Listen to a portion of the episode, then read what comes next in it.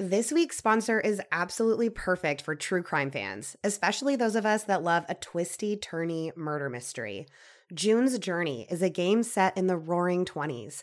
June's sister Claire and her husband Harry were found dead, and June is certain that they've been murdered.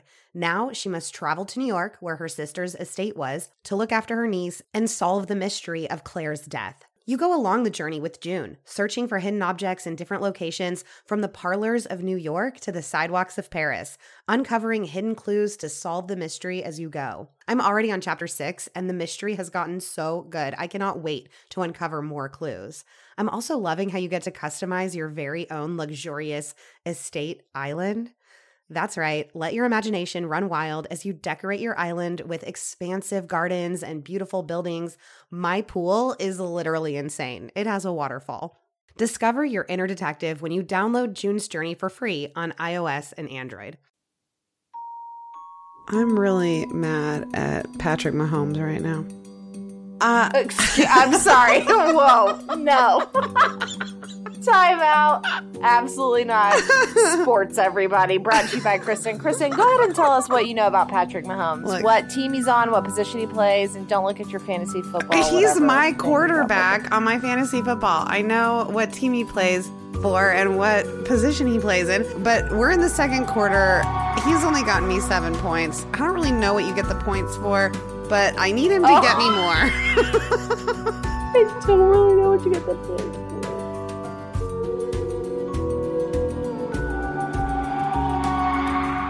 Welcome to another episode of True Crime Creepers, where we talk about all the real life creeps, from serial killers to con, con artists and Patrick Mahomes. I'm Kristen, the true crime fanatic who loves to tell these stories. And I'm Mogab, the true crime newbie who hasn't heard any of them.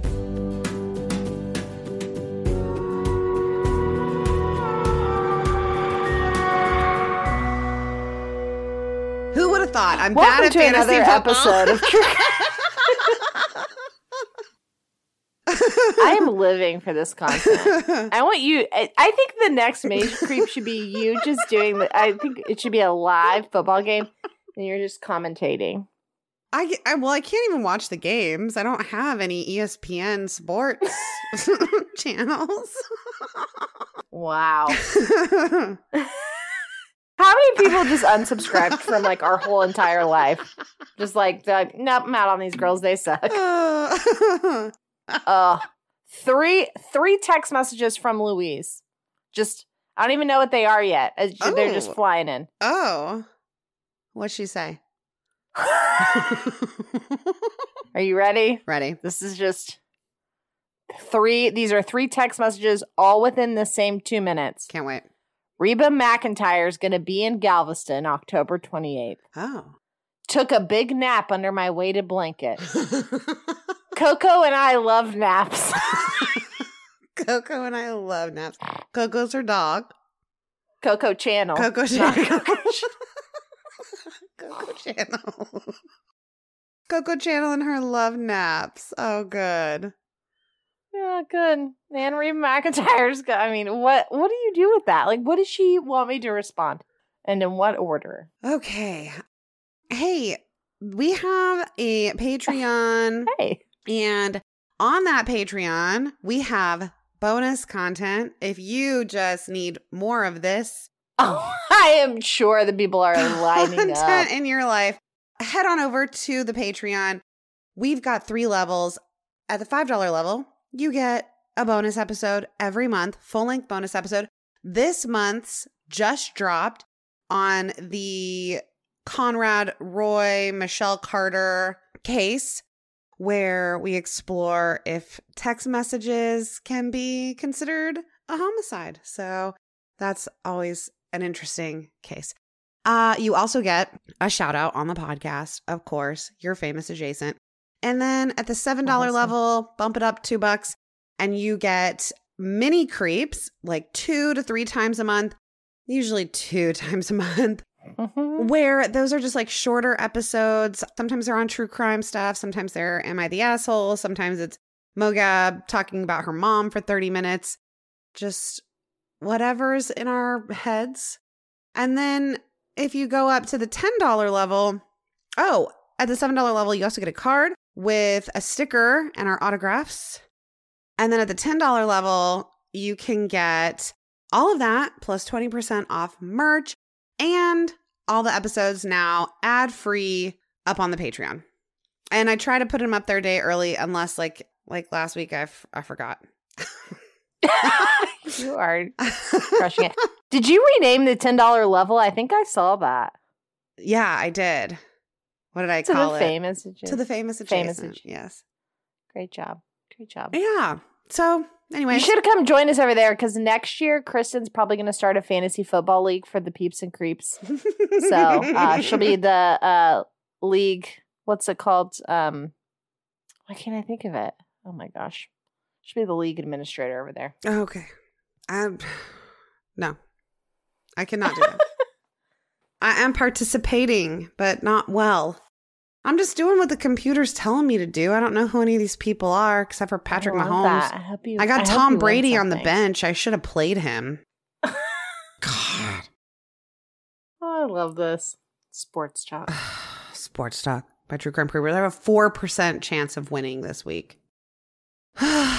okay. Well, let's get into this week's case, which is much more interesting than my dumb fantasy football stats. This week, I'm telling you about the murder of Lauren Giddings. Lauren Giddings did not have time in June of 2011. No time for anything. Nothing. She just graduated. Girl, mm. yes. She had just graduated from law school in May, and now, about a month away, was the bar exam. She'd managed to squeeze in a trip back home to Maryland for her sister Caitlin's wedding. She definitely couldn't miss that since she was the maid of honor. But once she Eh, got You back, don't got time for that, girl. but once she got back to Macon, Georgia, where she'd gone to law school, where she was still living, she basically told her family she would be unavailable until after the bar. She was unplugging. She needed to get rid of all distractions. She needed to focus. Maybe I should tell Louise I'm taking the bar. She's responded to these three texts. You should not Sorry, do I'm taking the bar. that for all of the reasons I'm about to tell you. Oh no. But it hadn't been easy for her to focus. She'd been feeling a bit creeped out, actually, like someone was watching her. Okay. She'd even emailed her boyfriend one night to tell him that she thought someone had recently tried to break into her apartment. Also, side note, it boggles my mind that there are people who have used email to keep in touch with people in their day to day life. Like, I used to email family members and stuff, like, especially my grandma liked to use email because she didn't text, but she emailed Uh-huh. her boyfriend in 2011. You're like, was that supposed to be a text? are there people that do that? hit the wrong thing. that email instead forgot. of I- text? No, but I just mean like, you know, you think you hit the message button, you hit the envelope. I don't know. I don't think that's a thing. What, like to email on your phone? yeah, I think it's pretty clear when you have your text up oh, or an Oh, I've email. definitely done that before. you don't see the conversation, like the text conversation, when you open an yeah, I know, but then I'm just like, well, I'm already here. you know, you know what I mean? anyway, it seems like after this email, no one ever heard from Lauren. Her sister Caitlin started getting worried when she realized she hadn't heard from Lauren in a couple of days. It was June 29th, 2011, and Caitlin didn't have a good feeling about it. She knew Lauren was unplugging. She was studying nonstop for the bar. This is what people do. Mm-hmm. But at the same time, it wasn't like her to go complete radio silence. Caitlin had sent a few texts that were still unread, and now Lauren's phone was going straight to voicemail. And then that night, on June 29th, a friend of Lauren's called Caitlin to ask if she'd heard from her, and Caitlin's fears worsened. This friend was Katie O'Hare, and she'd been best friends with Lauren since elementary school. She had texted Lauren a few funny photos from Caitlin's wedding, and these were like the type of photos that Lauren would have laughed at and then immediately warned Katie not to post them. Like that was the response Katie expected, but she got Yeah. no response. And again, she knew Lauren was studying for the bar. Everyone was trying to give her her space. yeah, it But takes like two seconds. right, was she too busy to look at a few photos? Like Katie didn't think so. Especially as one day passed and then two and then three. And then finally, on the fourth day, she sounded the alarm by calling Caitlin. Is that what having a sister is like? Like you're in constant communication where like a couple days pass or a day passes and you're like, wow, I haven't heard. is that is a text message thread between two biological sisters just Back and on forth every fire day. all the well, time? and this wasn't even her sister. This was her friend Katie, who was no, like, I know, but the it started with the sister, and then Yeah. Katie sounded the alarm to the sister, mm-hmm. but the sister already was like suspicious. It's been a couple days. yeah, yeah. Is that just like a constant? I mean, I don't know what it's like to have a real sister, but I always I thought I wanted one. But that have- seems like a commitment. Yeah. Yeah, I don't have anybody that I, I think that if somebody hadn't heard back from me after like four days, like they'd been trying to text me and they hadn't heard from me, I think that would like if somebody was trying to get a hold of me, that would sound off an alarm. Yeah. But just not having heard from me, hmm you, I wouldn't think twice. What if I didn't respond? yeah. For Oh, like yeah, yeah, four or five days. That's why Uh-huh. you should start responding because people won't notice when you're missing. that's, that's my threat. Good. and now those alarm bells were going off for Caitlin. And so she started calling and sending Facebook messages around to some of Lauren's other friends to see if they'd heard from her, including her friend in Macon named Ashley Morehouse. And none of them had. That day was agonizing for Caitlin as she just kept checking her phone, hoping that Lauren would have texted her back, that she'd just turned her phone off so she could study, and then they'd all be laughing about how worried they were in a few hours. Like that was what she was hoping for. Yeah. Lauren was the oldest of three sisters Caitlin, and then their youngest sister, Sarah. Lauren was the bookish one of the three. She'd always been into academics, and her family was so proud of her because she was the first in the family to go to college. She was ambitious and driven, you know, all the traits that make a good law student. But she also had a life of the party side. Her friends said she was a riot and you couldn't hang out with her for five minutes and not be having a good time. She was the type of person that didn't have a filter, and people usually loved her for that. Lauren was from Maryland. She was born and raised, but she loved the South. Her friends all called her a country girl at heart. And so when it was time to choose a college, she chose a small women's liberal arts school called Agnes Scott College in Decatur, Georgia Ah, Decatur's so cute. and she married uh she married she majored in political science with a minor in religious studies and then graduated in 2006 and then 2 years later Lauren decided to go to law school at Mercer University in Macon Georgia with such famous alums like Nancy Grace Oh, she'd I first think thought- she's like an adjunct. She's just like doing like classes on the side. Probably. Lauren had first thought she would go to medical school and be a doctor, but in the end, she decided on law school so that she could be a public defender. She just always wanted to help people. She found a little apartment in a small building called Barrister's Hall because it was right across the street from the law school and it kind of catered to the law students. And I don't want you to get the wrong idea because I feel like calling it Barrister's Hall makes it sound really fancy and nice. Picture Yeah. the apartments behind the DG house. I already That's- knew that you're going there because it's like the Carlisle. yes. It was like the door, like there's no balcony. The door faces like right at the front, and there's the Mm. railing, you Oh, know, in front. And there's two levels, kind of run It's down, t- kind of it's older. kind of slanted a little bit. Like, why are they always kind of leaning forward, just slightly?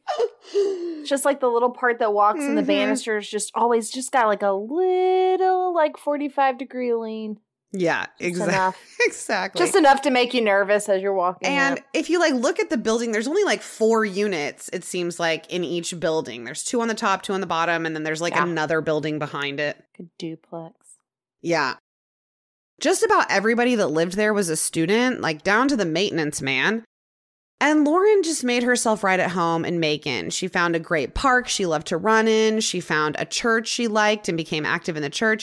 Eventually, she even became president of her law school's Federalist Society, which is an organization for lawyers and law students. At Mercer, Lauren was channeling Elle Woods big time. She was blonde. She wore pink every day. And she was always with her dog, a fluffy little Pekingese named Butterbean. oh, it seems people gave her like a really hard time for it, but that was her. You know, she wanted to stand out, she liked attention. Lauren started dating a guy named David who was 20 years older than her and living in Oh. Atlanta. They met when she interned at his law firm and they hit it off right away. But it was really hard with the distance. Atlanta's like an hour and a half away from Macon. And I've made that drive many times because my best friend Leslie, she lived Mhm. near Macon for quite a while. And so I would often fly into Atlanta and drive back and forth to Macon. And making that drive just got to be too much, especially with Lauren still in law school.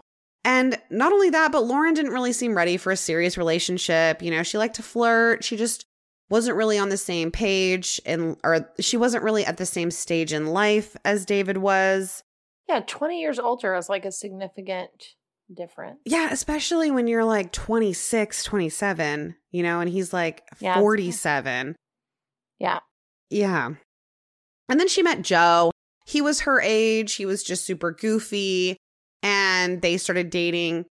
But the whole time they were dating, and this kind of went on for several months, she just couldn't stop thinking about David. And she knew it was unfair to Joe. So she was really upfront with him about it. And Joe was brokenhearted, but the relationship was over. And finally, in May of 2011, Lauren graduated law school, and the entire family came out to Macon to celebrate. David was there celebrating also. She had asked him to come. And then Did it- her family know about him or was it just like two separate little No, I think her family existing? knew about them, but they I think they were kind of wary of the relationship. Like it seemed Mhm. kind of flaky. It seemed like not really steady and they didn't really know, you know, they didn't want Lauren Yeah. to get hurt and they didn't, you know, they could they could see it ending badly. And then again, they'd all been together for Caitlin's wedding. That had just been a week before this. And Hmm. now it felt like their family was just being torn apart. No one could get in touch with Lauren. Life doesn't happen bi weekly, so why should payday? The money you earn can be in your hands today with EarnIn.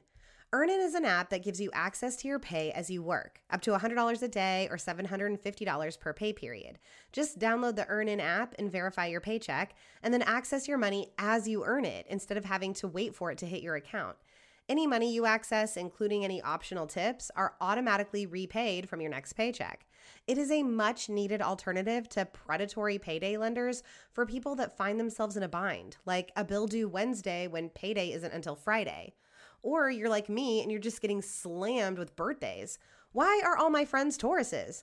With EarnIn, I don't have to worry about being late with a gift because I had to wait for payday. Download EarnIn today, spelled E A R N I N, in the Google Play or Apple App Store. When you download the EarnIn app, type in Creepers under podcast when you sign up. It'll really help the show. Creepers under podcast. Subject to your available earnings, location, daily max, and pay period max. See earnin.com slash TOS for details. Earnin is a financial technology company, not a bank. Bank products are issued by Evolve Bank and Trust, member FDIC. This episode is sponsored by Prose. Supporting our sponsors really helps support the show. A couple of years ago, I decided it was probably time I figure out some kind of skincare routine. But the problem was, and has always been, too many options. I don't know exactly what I need or what's best for me and my skin. So, thus far, my solution has been to just buy a skincare line off the shelf and hope it helps. But that's all about to change when my custom skincare from Prose comes in. Each and every bottle of Prose custom hair and skincare is made to order and personalized with a unique blend of naturally powerful and proven effective ingredients to meet your needs. In fact, in a third party, double blind, dermatologist supervised controlled clinical study, aka the gold standard in research studies, Prose proved that personalization works better than off the shelf alternatives. Try it for yourself and get your healthiest hair in 30 days or get your money back. Prose is so confident that you'll love your results that they're offering our listeners an exclusive trial offer so that you can see the difference custom care can make. That's 50% off your first subscription order at prose.com slash creepers. That's P-R-O-S-E dot com slash creepers for your free consultation and 50% off your one-of-a-kind formulas. Prose.com slash creepers. So Caitlin asked Lauren's friend Ashley if she would stop by Lauren's apartment and just knock on the door and see if she's there. And Ashley knew that she hadn't seen Lauren since the previous Friday when all the recent law school grads had all gotten together for like one last hurrah party before they all holed themselves up to study. They'd partied at a friend's house who just so happened to be roommates with Lauren's ex boyfriend, Joe. And Lauren had maybe or maybe not stayed the night with Joe. And that was the last time Ashley or any of her friends had seen her.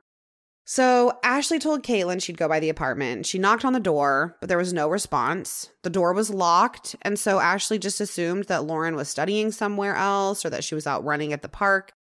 She didn't really think much of it. She did notice that Lauren's car, a 2004 Mitsubishi Galant, was parked in the parking lot of the apartment.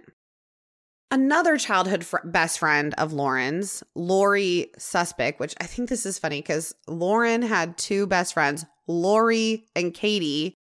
And then there's Lauren and Caitlin, oh, the Caitlin. sisters. Yeah. Anyways, Lori had also been trying to get in touch with Lauren for several days with no response. She was living in Chicago at the time, and considering that Lauren's two best friends are long distance friendships, Lori knew that Lauren was really good about staying in touch. And Lori doesn't mess around, so she called the police in Macon and uh-huh. asked how to file a missing persons report. So she filed that missing persons report. She reported Lauren missing, and an officer in Macon headed out to Lauren's apartment. Oh, wait, I'm sorry. Who filed the report? Katie or Caitlin? Lori. Lori. Okay. filed. Lori in Chicago was another best friend of Lauren's, and Okay, she yeah. filed the She missing filed persons. Yeah. And the police came out. They kind of looked around, but they didn't, you know, they didn't see anything. Nothing seemed to miss. There was no sign that the door was broken into. And so they just left. But then a few hours later, Caitlin, the sister who's in Maryland, called Yeah. Ashley, Lauren's friend that's in Macon, who was also a law student. She called Ashley again and told her that no one had still heard from Lauren. It's been hours. The police came out. She said basically, this is an emergency. Like, we're all really worried about her. So Ashley told her she'd go back to Lauren's apartment f- for Caitlin. So are we just like out on ever doing flow charts again? Like, is that just not? I'm never gonna get another visual aid.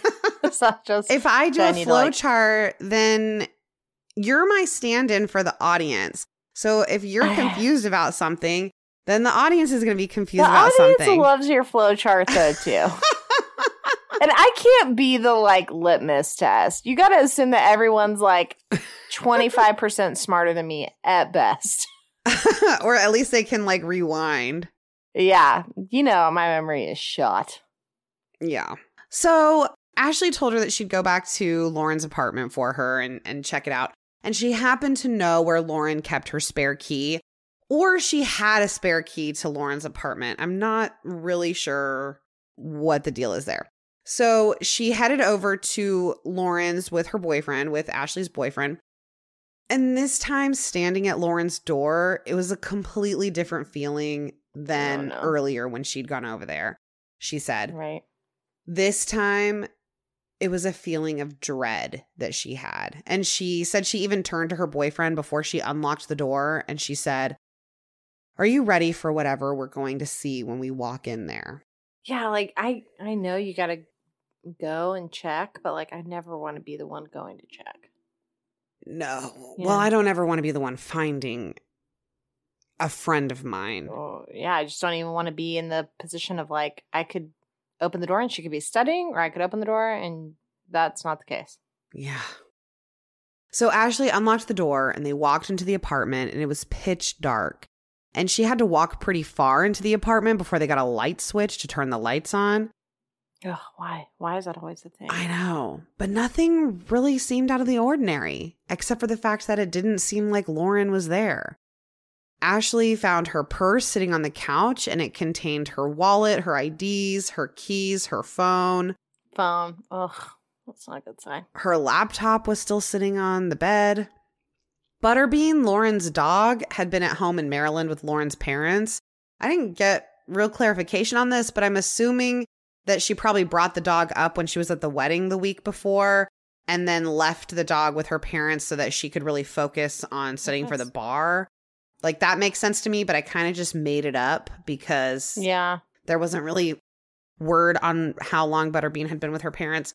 But Oh, but don't you need your like emotional support dog, you know? but I think you also don't need something that like relies on you to like Yeah. to be like, taken care of. Like I have to like you gotta Yeah. there's so much to do study for the I know. I mean, I love Burks, Whew. but the days he's like getting groomed or at daycare and I Mhm. don't have to walk it, just Mhm. walking him during the Mhm. workday, I feel so much more like, Mhm. The whole apartment looked like Lauren had just stepped out, like maybe gone for a run, and that she'd be right back. Everything except the fact that, like, her phone's dead, her laptop's dead, and Ashley had already stopped by three hours before, and she hadn't been home then either. So, what is she just Mhm. running for three hours? Also, weird because Lauren was supposed to move out the next day. She was moving in with Mm. David in Atlanta but there was nothing like really packed in boxes or anything. There was some stuff packed in suitcases, like she was kind of starting to get ready to get packed, but she was definitely not ready for a move. like And I'm like, days ago, she was probably starting to get ready. right. And I'm like, God, she's got a wedding and now she's got to move all while No, she's trying to bar- take the No. bar. That is not that you are unwell. No kidding. Her friends didn't love her relationship with David. Her friend Katie called the relationship flaky, but he was her boyfriend. So her sister Sarah called David to see if he'd heard from her, and he hadn't. He'd just returned from a golf trip in California, and like everyone else, he thought Lauren had been studying. It was just terrible timing for Lauren to go missing. Everyone that would have noticed sooner that she was gone was assuming that she was studying for the bar. Right. So Ashley rounded up all of Lauren's friends from law school. And I never got exactly who this group of ragtag law school scallions was, but I love Can them you all. call? Can you call law students ragtag? and they all started just searching for Lauren. Her ex boyfriend Joe went over to the law school to look for her and see if she was studying there, while the rest of her friends stayed behind at the apartment to like look around the apartment more carefully. They were in detective mode. Okay. They found food wrappers on the top of her trash can from a Zaxby's. So they're like, okay, this was probably Oh. the last thing she had was this food from Zaxby's. And then in her car, they found a receipt from Zaxby's from around 6 p.m. on Saturday, which was four days earlier. So right now, that's like the last thing anyone knows for sure that she did. yeah. They're like, where is she now? It's Wednesday. This is a Wednesday that all this is happening. They started thinking the worst. Like, Lauren would visit inmates in prison as part of her internship, and they were like, did maybe one of these inmates like her a little too much and gotten out of prison and like done something to her? And then they remembered that at that last party they'd all had on Friday night, Lauren had said she thought someone was stalking her. But no one really took the claim seriously at the time. Lauren had a lot of admirers and she didn't seem really worried about it. People kind of throw the word stalker around sometimes. yeah. But now they're wondering if there was more to it. One of Lauren's friends there was her next door neighbor and fellow law student, Stephen McDaniel. And he asked about the window locks. And so, like, our because the the door was locked. Like, that's not Yeah. how the person got in. So he's like, What about the windows? So they all went around and checked the windows, and they did find one window that was unlocked. And Oh, Like I said, talking. because Ugh. because these friends are now in full on detective mode they charge her phone and they see that the last time she'd made any contact with anyone had been on saturday and then they booted up her laptop and checked her email i think her ex-boyfriend joe he was there i think he knew her passwords and was able to get into her computer but they saw job, that yeah they saw that she'd sent that email to david where she told him that she thought someone had been trying to break into her her house the night before, like the night before she wrote the email. I'm sorry. I'm not writing an email about that, and I'm definitely not still sleeping there. Well, she like she wasn't like, "Oh my god, I'm so scared." She was like, these Macon hoodlums are trying to break in, but now These they're people gonna- trying to steal my grapefruits, yeah, climbing on my roof. Exactly. She didn't really seem all that concerned about it. So at this point, they all collectively decide to call the police again. It's been four days. They're very worried. Two officers with the university came by and spoke with everyone inside the apartment. And this was clearly a bad situation. So they called in Macon PD. And it was almost one in the morning on June 30th when an officer from Macon PD arrived and they all went out to search everywhere that Lauren could possibly be the library, the apartment complex, everywhere around it. But she was nowhere. And then back in Maryland, you know, Lauren's sisters were waiting up to hear any news from or about her, and it was agonizing. At around two in the morning, they decided they needed to wake their dad up and let him know that Lauren was missing. And he just had a million questions, and they couldn't answer any of them. It was an 11 hour drive to Macon, but like dads do, he couldn't just sit in Maryland and wait for information. So he jumped in the car, headed out there. I think this is like the third dad in a row we've talked about that's like, I know. I gotta Get get in the out there. yeah. Mm. So detectives were called out. And when they got to the apartment, like nothing seemed strange at first glance. You know, everything just seemed normal. Nothing was clearly amiss. Lauren's apartment was on the second floor of the building. And Lieutenant Steve Gatlin looked around inside and agreed with Lauren's friends. It looked like she'd walked out and she'd be right back, but she Yeah. wasn't. And this was a really hot day. It was June in Georgia. It was over 90 degrees. And Lieutenant Gatlin. sweltering. I mean, you're just dripping. Yes. And Lieutenant Gatlin, he's standing on the second floor balcony when the breeze picked up. And with it That it, slightly shakes the whole balcony that's leaning at a 45 degree angle. right. And with it carried a smell that oh, Gatlin Oh, recognized. And it was not a good smell. And he followed the smell to the trash can bins outside of the apartment. And it actually was the garbage day for the apartment complex, but cop cars had been blocking the bins because they were all there investigating this. And so the trash hadn't been picked up that day. When the garbage truck came by, it just passed right by him because it couldn't get to the bins. So they were still full. And inside one of them, in the bin that contained the smell, he found two trash bags and he ripped into the bag on top, and it was just regular trash. But the bag on the bottom Gatlin was certain held human remains. And oh. he was right. Inside this bag, they found a woman's torso. No hmm. other body parts were found. Wh- Why? Why is this not the first time I'm hearing those words come out of your mouth? I know. It's like the fourth. I know. I know. What? Oh, I'm gonna have nightmares forever for the rest of my life. I had a nightmare the other night that I had to teach math. I had a wedding nightmare the other night that it Oh. was just it was just my wedding day, like as if I had to get married tomorrow and everything that is not booked was not booked. So we were basically just in this empty room and with no food, no it was nothing. It was like just Russell and I and all you people. And I bet we had the No best clothes. time. no nothing. you had a dress. it's in Texas. I had truly would've nothing. brought it with me.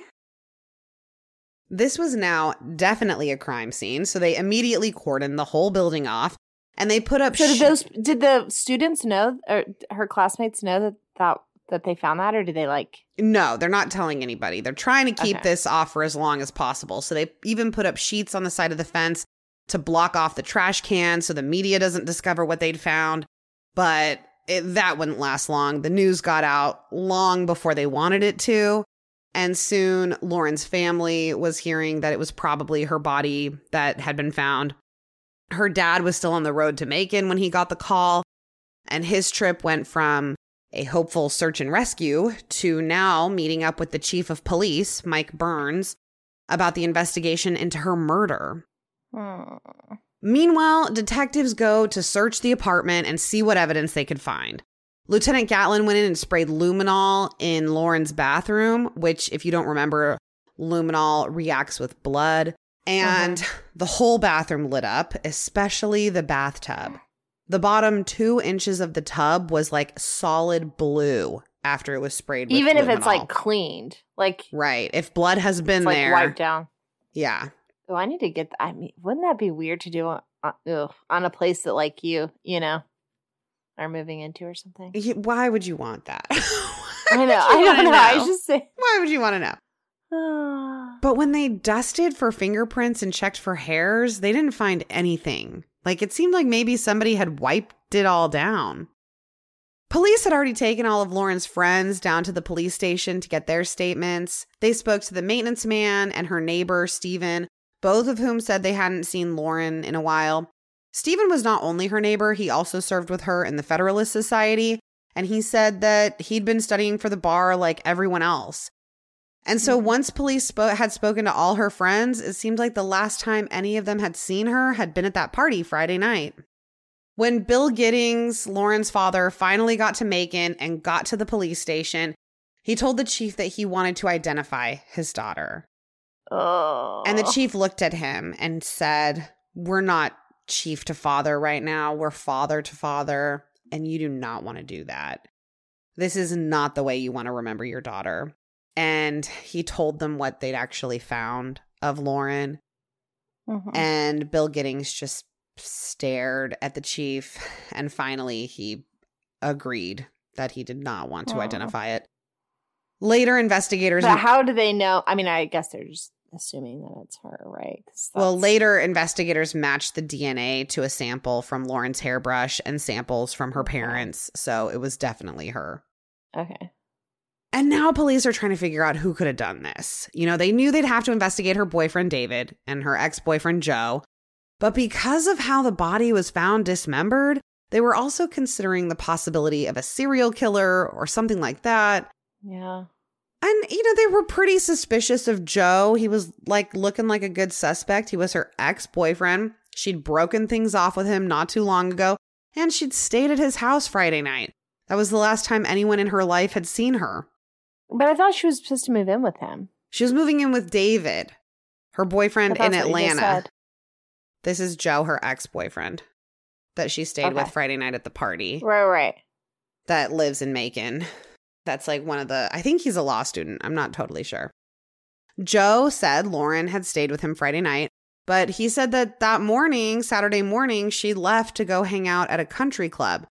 David, her boyfriend, was a member at this country club and he let her use his pass. So she wanted to go and just like hang out by the pool. Ugh, love to see it. I know. And detectives looked into this story and they found credit card transactions on Lauren's credit card at the country club. They also looked into that Zaxby's receipt that her friends had found in her car that was timestamped at 608 on Saturday night. Mm-hmm. But they couldn't tell from the surveillance camera which car was hers in the drive-through or if she was alone. So they couldn't confirm that the Zaxby's was hers, but at this point they don't really think it's not. Should we assume there's been no advancements in like security footage at fast food restaurants in the last like 40 years?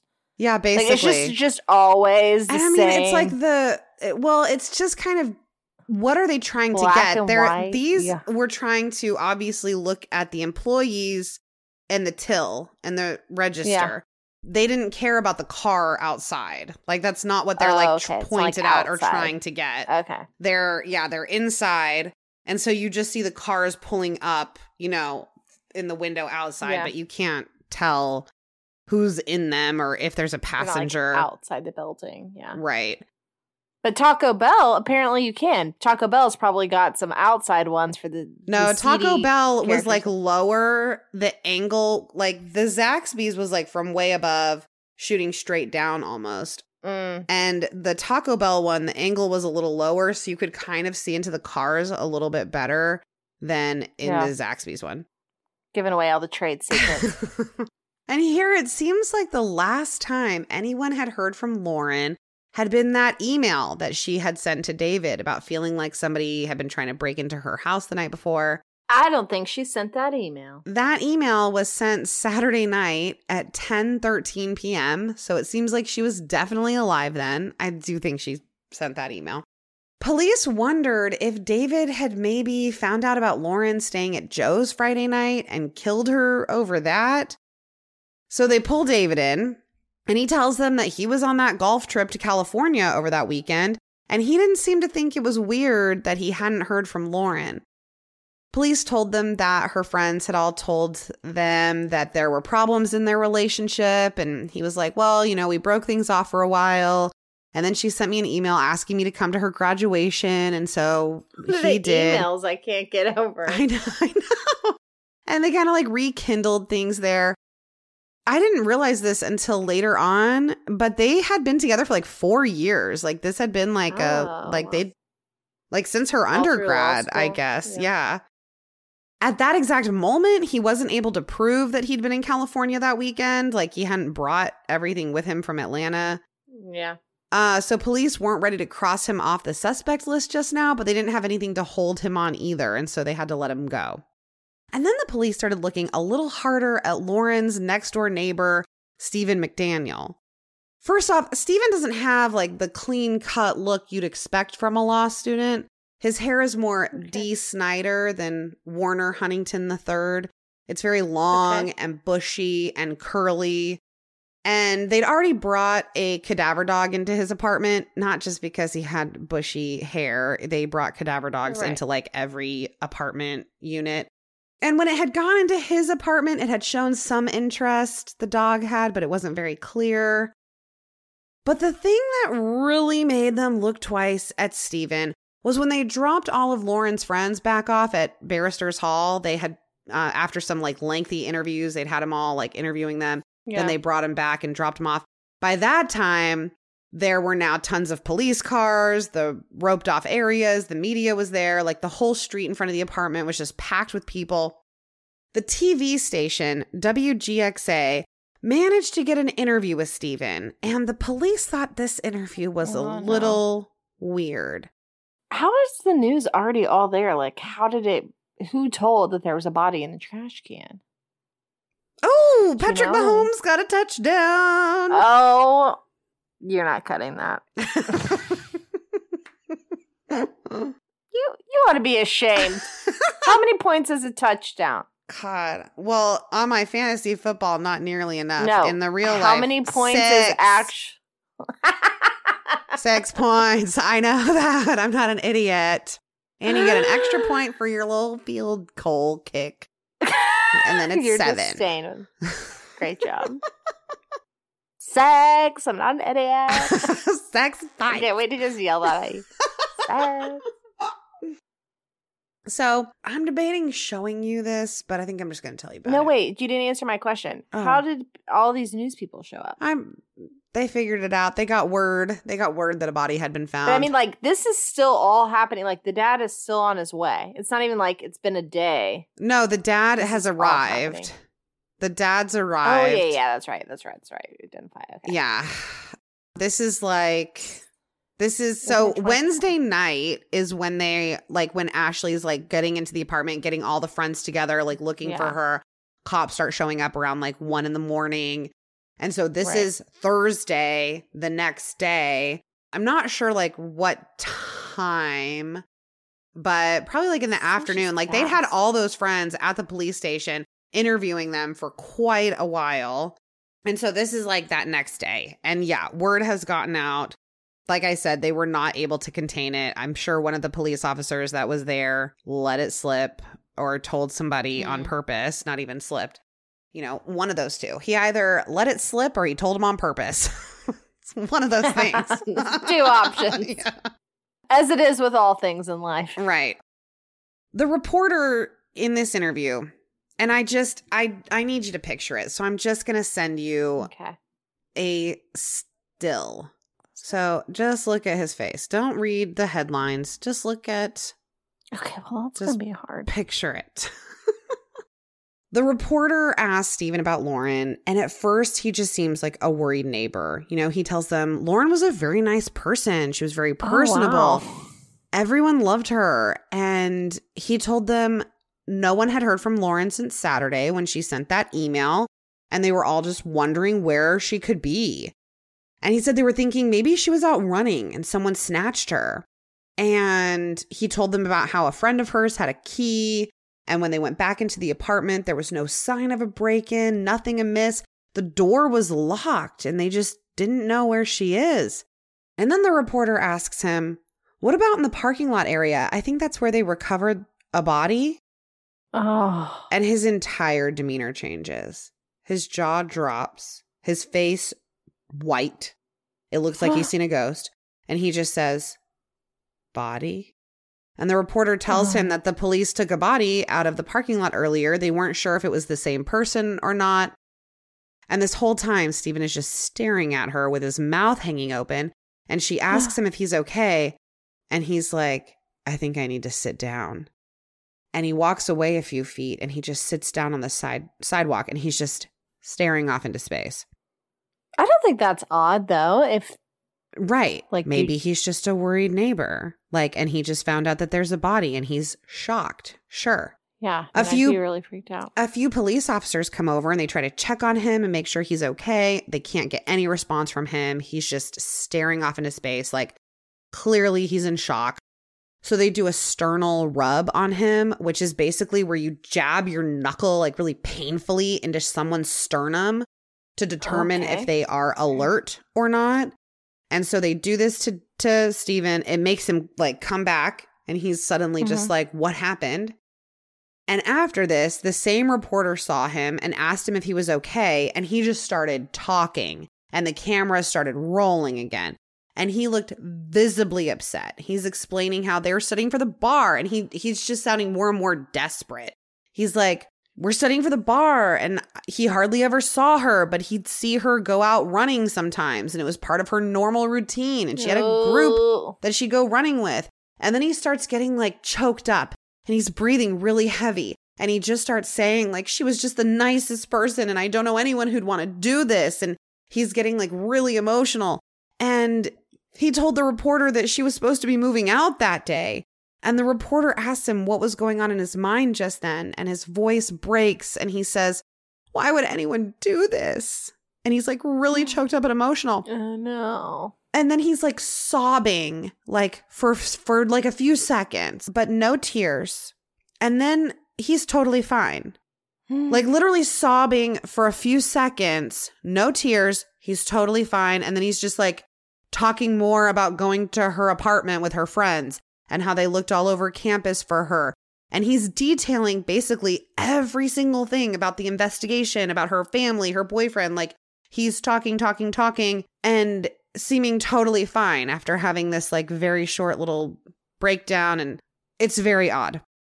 So he tells a reporter about that email that said how Lauren was afraid to stay in her apartment but that she'd never come to him and told him that. And, and he wishes that she had because he could have lent her a handgun that he has. So how does he know about it?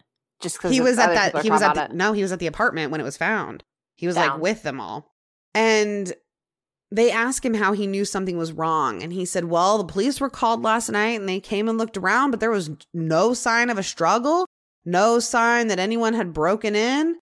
So she was just gone and he's saying it in this way that's like nobody has any idea what happened here it's just so weird and throughout the interview, he keeps bringing up this theory that she was snatched while out on a run. Like he says that Yeah. several times. And the police weren't sure if this odd behavior meant anything. Was it just shock or surprise at the news that they'd found a body behind his apartment? His record was totally mm. clean. He'd never been in trouble before. They were curious after this yeah, interview. I mean, me too. Yeah, me too. so they brought him into the station again for another interview. In the interview with the reporter, in the news interview, Stephen couldn't stop talking. Would just yammer, yammer, yammer every single detail about Lauren, her boyfriend, the investigation, like everything. what a good word. He, what? What I say? Yammer. Oh, Yammer. he appeared manic. He went on with this reporter for like 10 minutes on camera. But Mhm. now in the police station interview room, it looks like he's in a daze. Every question the detective asks him, they just get a yes or no or I don't know. Well, I'm sure it's a lot more startling to be in a police station than sitting outside. Yes, I think the environment might have something to do with it, but also it is so different looking at this interview with the news and then this interview with the police. Like he's sitting at the table with both hands on the edge of the table and just like, yes, no. Talkative Stephen is gone, and Mm. here is zombie Stephen.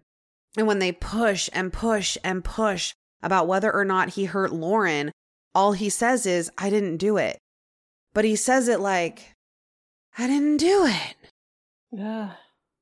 I didn't like that. No, it, I didn't like it either. I didn't do it. While he was being interviewed, and Why do you sound like the guy from SNL? What was it? Stuart, Stuart. look what I can do. Yeah, I didn't do it. I He does. do. This does seem. Do it. He very much seems like a lost little boy in this interview. Yeah. While he was being interviewed, investigators started searching his apartment, and nothing seemed really weird until they found a pack of condoms in his drawer, which wouldn't be weird if he hadn't just told investigators that he was a virgin who was saving himself for marriage. So they're like, Why do you have condoms here then?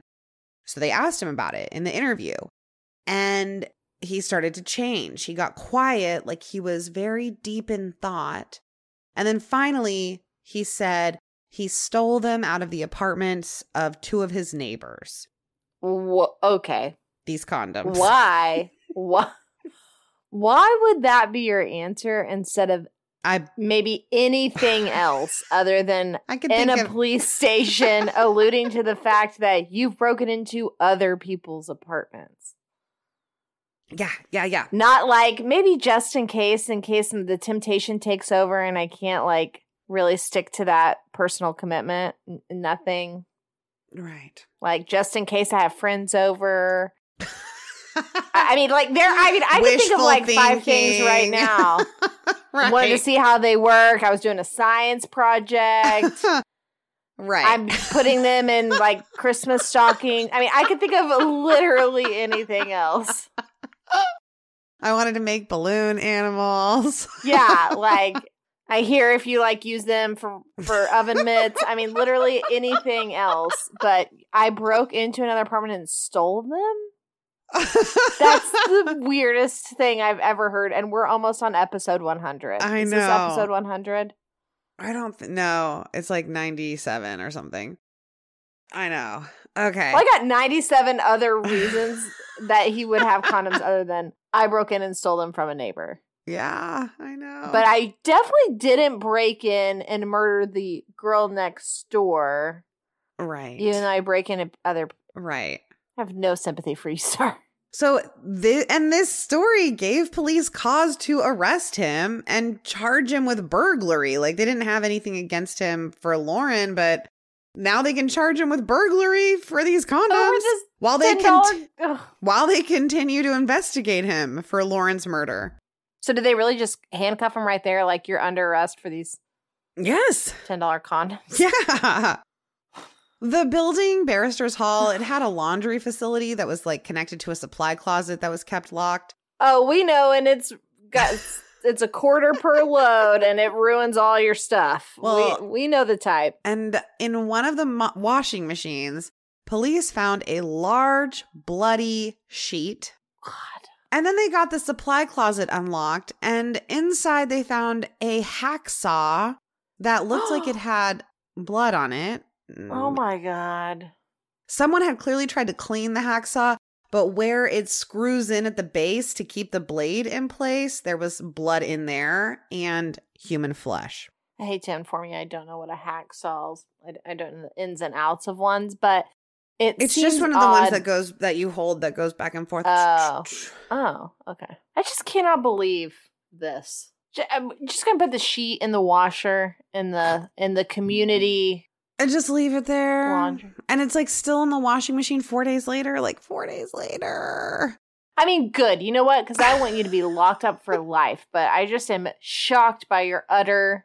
And this is a person. I know the I mean, word. I don't know who did it yet, but this person that did it thinks that they are smarter than everybody else. And I just want to say, where?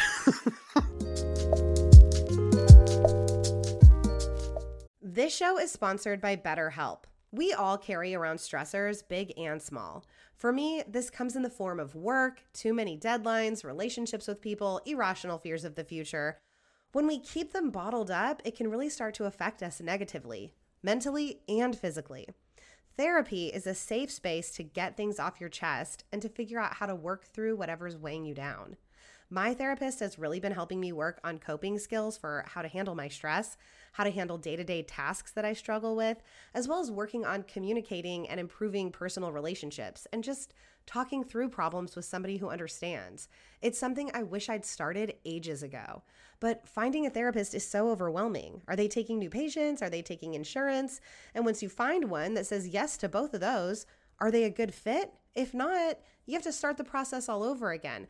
If they are a good fit, you've got to figure out some way to fit appointments into your busy schedule. But BetterHelp takes away all of those barriers, and I'm so thankful. I love my therapist. I really feel like they took my questionnaire that I filled out when I signed up and really used it to match me to the perfect person. So if you're thinking of starting therapy, give BetterHelp a try. It's entirely online, designed to be convenient, flexible, and suited to your schedule. Get it off your chest with BetterHelp. Visit betterhelp.com slash creepers today to get 10% off your first month. That's betterhelp, H-E-L-P dot com slash creepers. So now they're looking at the maintenance man because he had a master key that opened the supply closet, and his master key also opened all the apartments in the whole building. So they asked the maintenance guy about it, and he's like, I didn't buy that hacksaw. And also, here's my alibi for the weekend. but the police Yeah. were already pretty sure that the maintenance guy didn't have anything to do with it because he wasn't the only one with a set of keys to the building. And why does he have one? They'd found two keys sitting on a dresser in Stephen's room and they'd tested them. And once they realized what they were, they knew they had their guy. One of these keys was a master key to the entire building, including that supply closet. The other one, Including Lauren's. yeah, not yeah, including every apartment. But the other one, and this one had like a Georgia bulldog on the key. That one was cut specifically to Lauren's apartment. It was her like apartment key, a copy of her apartment key. Why would Stephen have a key to her apartment? How did he have a key to her apartment? And they also found women's underwear in his apartment, in his underwear Ugh. drawers. Lauren's DNA was found on that underwear. Okay. Okay. So And then they found packaging in his apartment that was the exact same packaging as the hacksaw that had the blood on it in the supply closet. Same size, same brand, same everything. oh, he did himself no favor. And this person thought he was going to def- to be a lawyer. And this person went on the news and was like, Gosh, golly gee whiz. I don't know what happened to her. Her door was locked. Maybe someone Golly took her while she was running. Somebody, her door was just locked and no, nobody broke in. And gosh, I don't know what happened. And But I break into Oh. my neighbors' apartments all the time. and steal their underwear and their condoms. God. David and Joe were totally cleared. You know, none of her friends ever thought it was either of them anyway, but I think there was still like that relief That- that yeah. it wasn't. Sure. And then Stephen McDaniel was charged with murder. But they didn't actually have physical evidence against him. Everything they had was circumstantial. And circum- Not like Lauren's underwear in his drawer doesn't count. They could just be like, oh, maybe they hooked up once and he or he stole it from her apartment, but it doesn't prove that it had anything to do with the yeah. murder. But I, I mean, I think sometimes circumstantial evidence it doesn't do anything for me. Like it doesn't convince me. Mhm. This is pretty compelling circumstantial evidence that he had keys, Yeah, the keys. that he the had her underwear, so he's a creepy creep creep. And yeah, I The yeah. saw packaging. the saw And I mean, just- packaging. But mm-hmm. and then again, his behavior doesn't prove anything. But that with all coupled the other with stuff, everything else. Yeah. Yeah. And but the DA was really worried that if they didn't find something else that this would turn into one of those cases where everyone knew who did it, but they couldn't prove it. Stephen's mother, Glenda, was like, "You're all going to be really sorry when it turns out that my son is innocent of all of this." And she said the only reason they're even pursuing him as a suspect was because of his hair, but that he's actually a very bright, very gentle, very loving person and that she believes he is innocent because she does not believe that a Christian could murder and cut somebody's body up. Sweet Glinda. I think Listen. I agree. It's probably true. You're probably not a Christian if you're murdering and cutting people's bodies up. Yeah, well, it's uh, included in the Ten Commandments. You are correct, but Glinda, as as his mother, your opinion is null and void. I hate Mm. to tell you that. Mm. And it also might be true that Stephen's hair made police look twice at him. Societal perceptions are a thing, unfortunately. But they didn't have to look very hard that second look To, around yeah. to find some pretty compelling evidence against him. Glenda McDaniel said a better suspect was the maintenance worker. He had been given a notice of termination on May 25th, and his last day of work was the last day anyone saw Lauren. So it was probably him and not her very gentle, very loving son. The same son, Glinda, that breaks into people's apartments to steal their underwear and condoms. Is that the same Christian? The very one.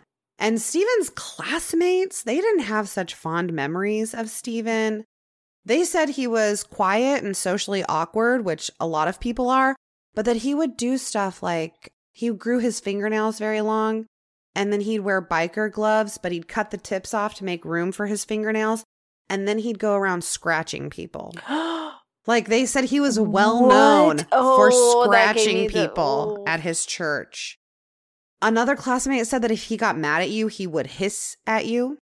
He made up his own elfish language and would carry around a metal briefcase around school that he said contained a fantasy novel he was writing that would rival Lord of the Rings. okay. And, you know, take out the scratching, but everything else, I I enjoy that immensely. Carry your metal briefcase with your novel, hiss at people when you are mad. like I would love I've it. definitely done that before, but the scratching, the scratching goes too much. Going to be a no So for that's me. yeah. aggressive. Yeah. Bibb County DA David Cooke took over the case, which was a death penalty case, and he wasn't sure that that was the way to go, if this should be death penalty. Even though this was a very gruesome crime, they had no evidence to prove cause of death. None of Stephen's DNA was found in Lauren's apartment.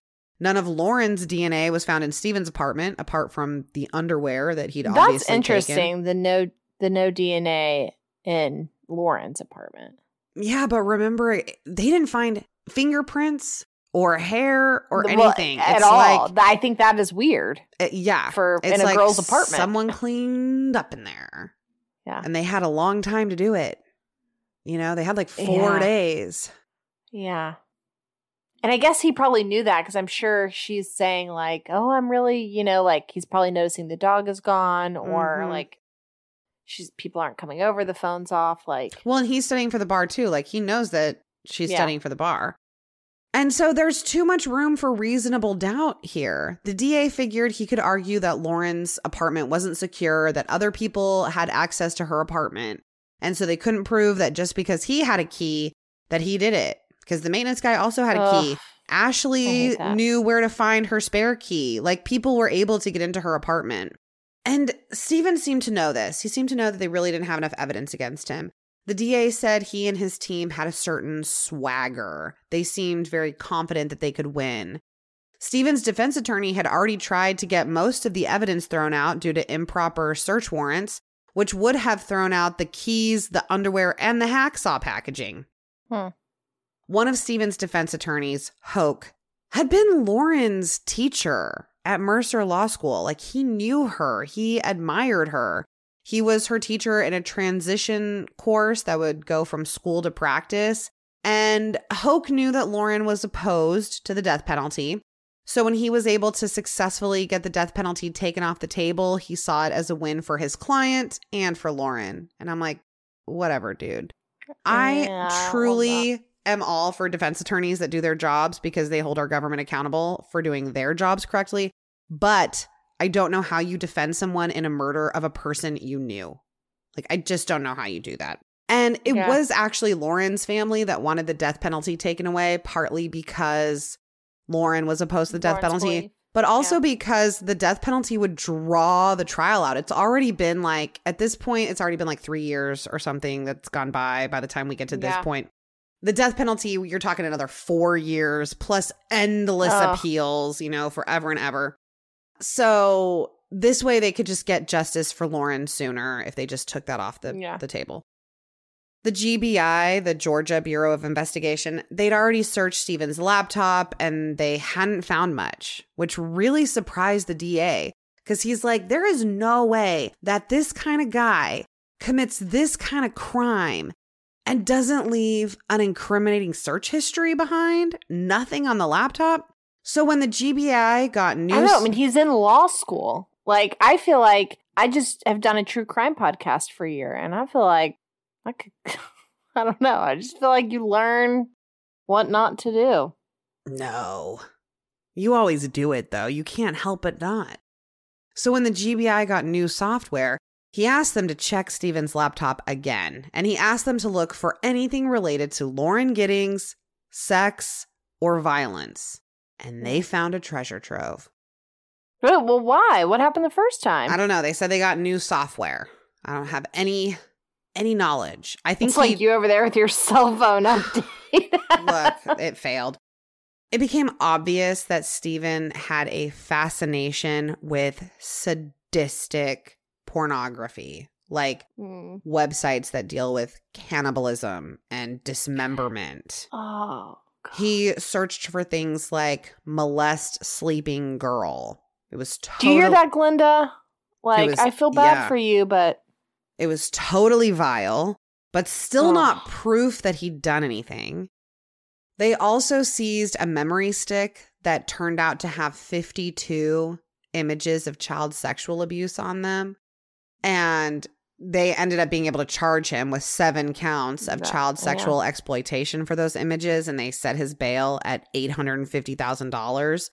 And he couldn't make the bail, so he sat in jail awaiting trial. But they also, on this laptop, they also found internet searches specifically about Lauren. Like he searched hmm. so many times. He's like Googling for nude Lauren Giddings.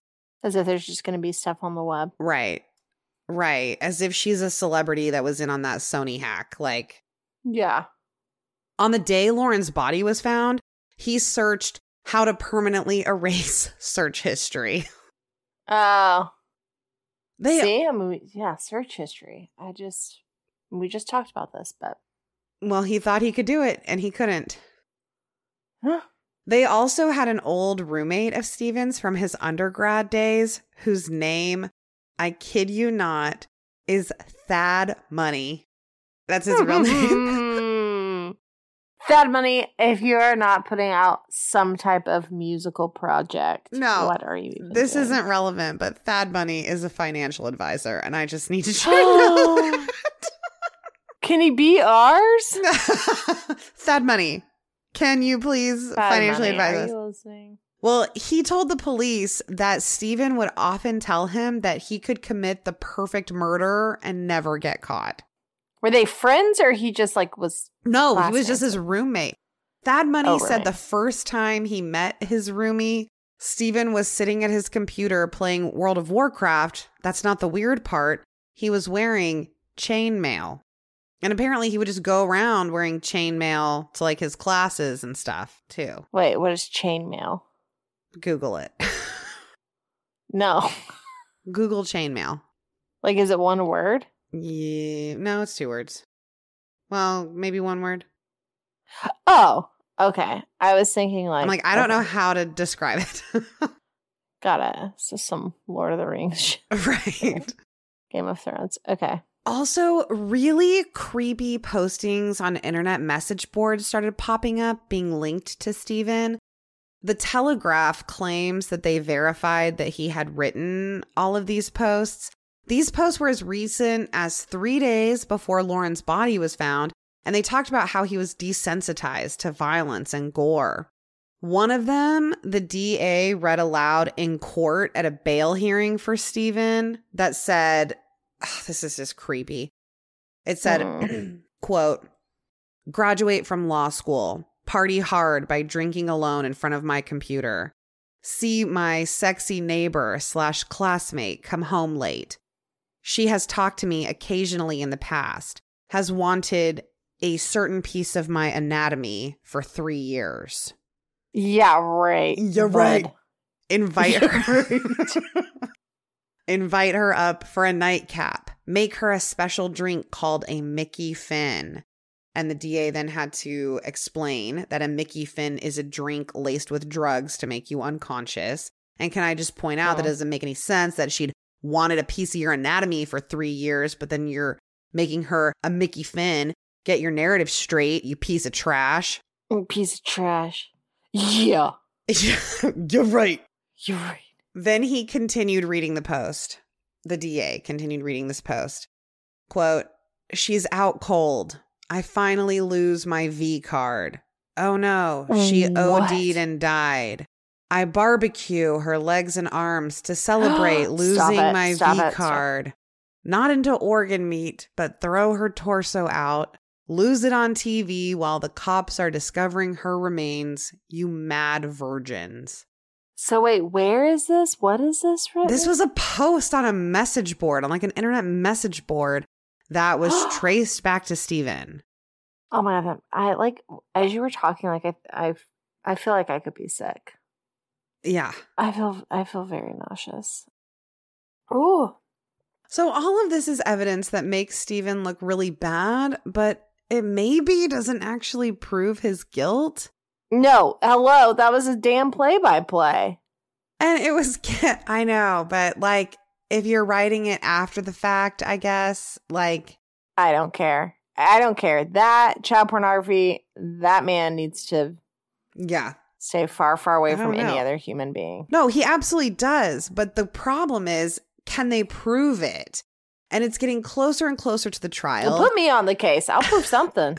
And the DA still does not have that smoking gun that he wants.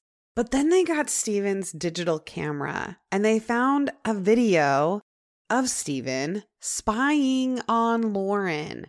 It was like he'd oh, taped the Stephen, camera. big dumb idiot. You big dumb idiot.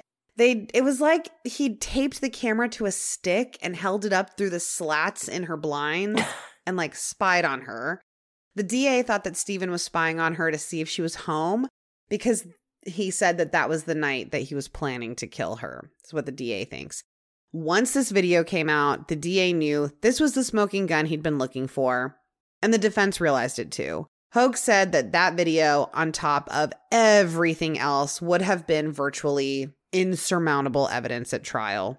So, in late 2014, just a week before his trial was supposed to start, Stephen McDaniel pled guilty to Lauren's murder and gave a full confession in writing in exchange for the DA dropping the burglary and child sexual exploitation charges. He said I mean, that okay. on Sunday, June 26th at around 4:30 in the morning, Stephen put on a mask and gloves and then used the master key he had to enter Lauren's apartment. And he watched her sleep for a while, but the floor creaked and that woke her up, and she told him to get the fuck out of her apartment. And Stephen jumped on the bed and started strangling her with his hands, and the two struggled and fell off the bed. And eventually, Stephen strangled her to death, and he placed her in the bathtub and then left her there all day on Sunday. And so he came back to her apartment around midnight on Sunday and dismembered her body using the hacksaw. He put her remains in black trash bags and then dumped them in trash bins on the law school campus. And then on Tuesday, he threw her torso in the bins at her apartment. Don't ask me why he hung on to that for an extra day. I do not want to know. I am. I was not going to. The DA believes that Stephen had been planning this for a long time, that it was an obsession for him, that he wanted to commit a murder and get away with it. And he almost did. Thursday was garbage day at Barrister Hall. And if there hadn't been cop cars blocking the garbage trucks from picking up the trash that day, her body would have never been discovered. And this would still be a missing persons case. Hmm. Investigators aren't sure how truthful Stephen's written confession actually was. He had a lot of time to prepare that letter, and they say they're sure that there are things he'll never tell anyone. February of 2018, he did try to argue for a new trial. He represented himself and the article. Oh, Mm-hmm. Mm-hmm. And the article from Talk Murder with Me that I used said that he was representing himself because he thinks he's smarter than everyone else. He claimed that his constitutional rights were violated. He said that he was clearly not mentally fit to consent to those searches of his apartment, since when the police were interviewing him, he was verbally unresponsive and staring into space. But really, this was just Stephen's one chance to play lawyer because he'll never actually be able to be one. You know, I get it. Like the whole, you got to have a reason to like search someone's apartment, but it's like it Mhm. pisses me off, honestly, when it's like, oh, we didn't, we didn't fill out the right paperwork, or we didn't whatever. You have literal, like Right. evidence, body part. I mean, like whatever. All that stuff is in your apartment, and like, you've already pled guilty. Like Yeah, you've I mean, pled that's- guilty. Sorry. That's really hard. I I've seen a case. I think we covered a case where somebody pled guilty to a crime they didn't commit and it was like really hard to overturn. They basically had to find the real guy. I can't remember what it was, but only 3 of the 5 people that he subpoenaed actually showed up. One of them was Floyd Buford, his previous defense attorney, and he questioned him, asking him if he remembered him losing a substantial amount of weight in jail and spending a lot of time in the infirmary. And his attorney, Buford, said he did remember that, but he also remembered concerns that he was faking his illness and that as time went on, Stephen became more responsive. And he said that it was completely Stephen's choice to write that confession and that he and the other defense attorney, Hogue, were shocked by it because up until that point, they'd thought he was innocent. that's why they defended him allegedly. Right. He was basically like, Look, kid, you got a pretty good deal. You admitted to murdering and dismembering a person, and you're sitting here with life with the possibility of parole. A case that started Yeah. out with the death penalty. I don't know if I said that. So they're but- like, be grateful, sit down, shut up, Yeah, exactly. Be grateful, sit down, shut up, because you don't have a leg to stand sit on. Sit down, be humble. Lauren's family is so thankful that they had that time with Lauren at Caitlin's wedding just a week before her murder. Everyone got to see her one last time and they got to make a great last memory, but they still mourn the life that she didn't get to live. You know, she was 27 years old when she died, and so she'll always be 27 years old. And they wonder in the 10 years since, like, what would her life be like? Would there be more grandkids running around? How many people would she have helped as a public defender? And so- Butterbean. And little Butterbean. So they continue to honor her in small ways. They celebrate her birthday every year, and they've continued Lauren's tradition of Pink Wednesdays. Lauren's Mm. mom's friends got in on it, and they try to keep it up for her mom. Also, at Mercer Law School, there's a plaque honoring Lauren and a pink park bench at Washington Park in Macon. Oh. Agnes Scott College, where Lauren went to undergrad, holds an annual Lauren Giddings Memorial Walk and softball tournament that raises money towards a scholarship in her name. They do that every year. On August 6th, 2011, a funeral was held for Lauren in Maryland, and hundreds came out to honor her. And her family wanted to make sure that her legacy was not that of a murder victim, but that of a fun loving, ambitious woman who lived every single one of her days to the fullest. She seems like such a badass. I know. Her mom, Karen, said she never lost sight of what life is really about. She lived more in her 27 years than most people do in a 100. And Stephen McDaniel is serving a life sentence in prison. He could potentially get parole in 2041, but it's unlikely that he will ever be released from prison. He could potentially catch these hands if I see him ever. Like I, he could potentially, literally, get got know. by the. He's- I just can't. I can't tell you what trash. What trash. And like, how are there people like that? Like, how are there people like that? And then there's people that you just feel like you can't live your life without. You know what I mean? Like, how are there people that I could go my whole life without ever knowing about? Like, I could really, really do without knowing about Steve McDaniel. You know what I mean? Mm-hmm. You will. you'll forget about him by tomorrow, so it'll be No, I won't. Have I forgot about Tania Head fine. The one. Okay, or You've Michelle Carter? now? Forgotten about Or- everybody else. Do you remember when our friendship was like Let's go have sangria at Chelsea's and talk about boys. Not these kind of boys. I was like, about to say, well, we did just talk about boys. oh, well, okay. I'm gonna have to go read Winnie the Pooh before I fall asleep again. All right. Well, we got to do shout outs. I'm not in the mood. What? We got to do Yeah, shout you outs. Here's our shout out. Everybody, major shouts to Patrick Mahomes. and that's the only person. Uh, no shout outs. shout Are you out. not in the mood for shout outs? Oh, I'll give you a shout out. but I'm gonna do it in the I'm gonna do it just like this.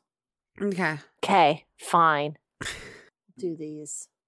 All right. Let's. We're doing shout outs, but I'm not happy about it, people. All right. Well, then I'll get us started off.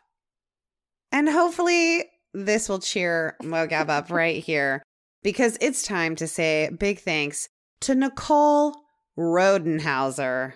Woohoo. I'm just kidding, Nicole. It's your shout out. We're so excited. We love you. Thanks for being a patron. Also, thanks for that perfect, perfect phonemic spelling of Rodenha- Rodenhauser.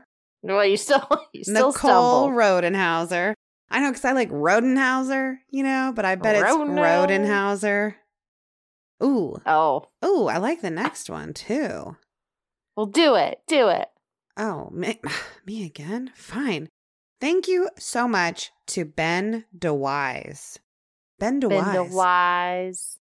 I I Ooh, also love Patrick name Mahomes, because another touchdown. no, Yes. Patrick Mahomes is not Mm, getting a mm, shout out. mm, he is not a mm, mm. patron. I am Cut 10 it. points away. Come on, guys. Come on, boys. I know I'm so sorry, Ben. already... Patrick Mahomes stole your shout out. ben, I do love your name because I just was writing it on your Patreon cards in the mail. It's coming to you. oh, yay. Also, Patrick Mahomes, if you actually want to keep your shout out, send us $10. Something tells me you're good for it. Okay. Something tells me Patrick Mahomes is not listening to this. Well, that's what you think. Oh, all right, you're Wait up. till he is, and it's like years from now, but he like goes back and listens to this one. You've shouted his names like fifty times. Because this episode is like a bonus. It's like two episodes. It's like Mm. the actual story, and then it's like a play by play of this game. right. And every Patrick Mahomes play is in this in this shout out in this episode. And last but not least, rounding it out, Cynthia Wolf. Wolf with an E. Ooh, I do love Cynthia Wolf. Cynthia Wolf, you're like Cynthia Wolf. You is not your real name. That's She's a lawyer. Novel pseudonym. No, she's writing Ooh. books under the name Oh, Cynthia Wolf, Cynthia Wolf. and they're like kind of like a like a Twilight meets. Oh, that's Allan Poe. exactly what I was thinking. No, no, no, no, no, no, no, no. It's like, like, a, or like a Agatha Christie Twilight, like more creepy Twilight, no, it's dark. definitely romance with werewolves. Yeah, like darker Twilight. Yeah. Yeah. that's Twilight is romance with werewolves. It's like interview with a vampire, but interview with the werewolf. hmm hmm Mm-hmm, mm-hmm. Yeah, Cynthia, let us let us know about that. Yeah. And can you send us an arc if that is true? Because I want to read it. we would love that. And I'll do one more. Angelique, also another great yeah. phonetic spelling. Angelique. Angelique. I picture you being very, One name, like Madonna. yeah, like Madonna. Yeah. But like very talented. Angelique, are you very talented in the cosmetic hair? Oh. like, beauty game. Mhm, mhm. if so, we'd love mhm. some tips, but that's what I'm picturing. Uh-huh. You know, like hair by Angelique. I was picturing like Your Satine Majesty, from Moulin Paolo Rouge. takes this and this and gives you a prince. A princess. Which just means they straightened her curly hair. I mean, it's so insulting. I know. And like throughout and like trimmed. Wait, her eyebrows. Hey, that that'll take you far. Wait, what were you picturing about Mulan? Like- you say? Moulin Rouge. Oh, I, okay. Mulan. Fa Mulan. That's my favorite part of the movie. The First like five minutes when they're like Fa Mulan, and she like comes out. Okay. My favorite is let's get down to business. to business to defeat the The Huns. Why'd they send me daughters when, When I asked for for sons. sons? We should probably call it. Well, thank you so much for listening. Um, I hope that wasn't infringing on Disney copyright. I'll cut it. And I, I'm sure that they are concerned. Well, thank you so much for listening. Thank you for listening to this episode. We hope you enjoyed it. You can follow us on social media on Instagram at Creepers Pod. You can join our Facebook discussion group, the True Crime Creepers discussion group, where we have a lot of fun in there. So come in and join us. And you can go on Twitter like once a month and check to see if Mogab's tweeted for the month at Creepers you Pod. can do that. But if I but if I haven't, I don't need to be held accountable. Thank you though. Absolutely not. And if you really want to help us out, you can go on to Apple Podcasts and leave us a five star rating and a five star review. And uh, if you really, really want to help us out, creativity on those because our most recent one, Ugh. the title points for creativity in the whole thing, but I really love a good title on the Uh-huh. rating and reviews. Mhm. So thank you so much because our most recent one was horse blank facial at the Waffle House. and if you know, you know. Am I right? and we loved that review. Mm-hmm. And then if you really, really want to help us out, you can hop on over to patreon.com slash true crime creepers and choose a level that works for you. And that's another way to support the podcast. So, well, that being said, uh, that's the end. Join us next week when I'll tell Mogab That's the end. another wild story. I I could yeah. Okay, I'll be here. Bye peeps and creeps.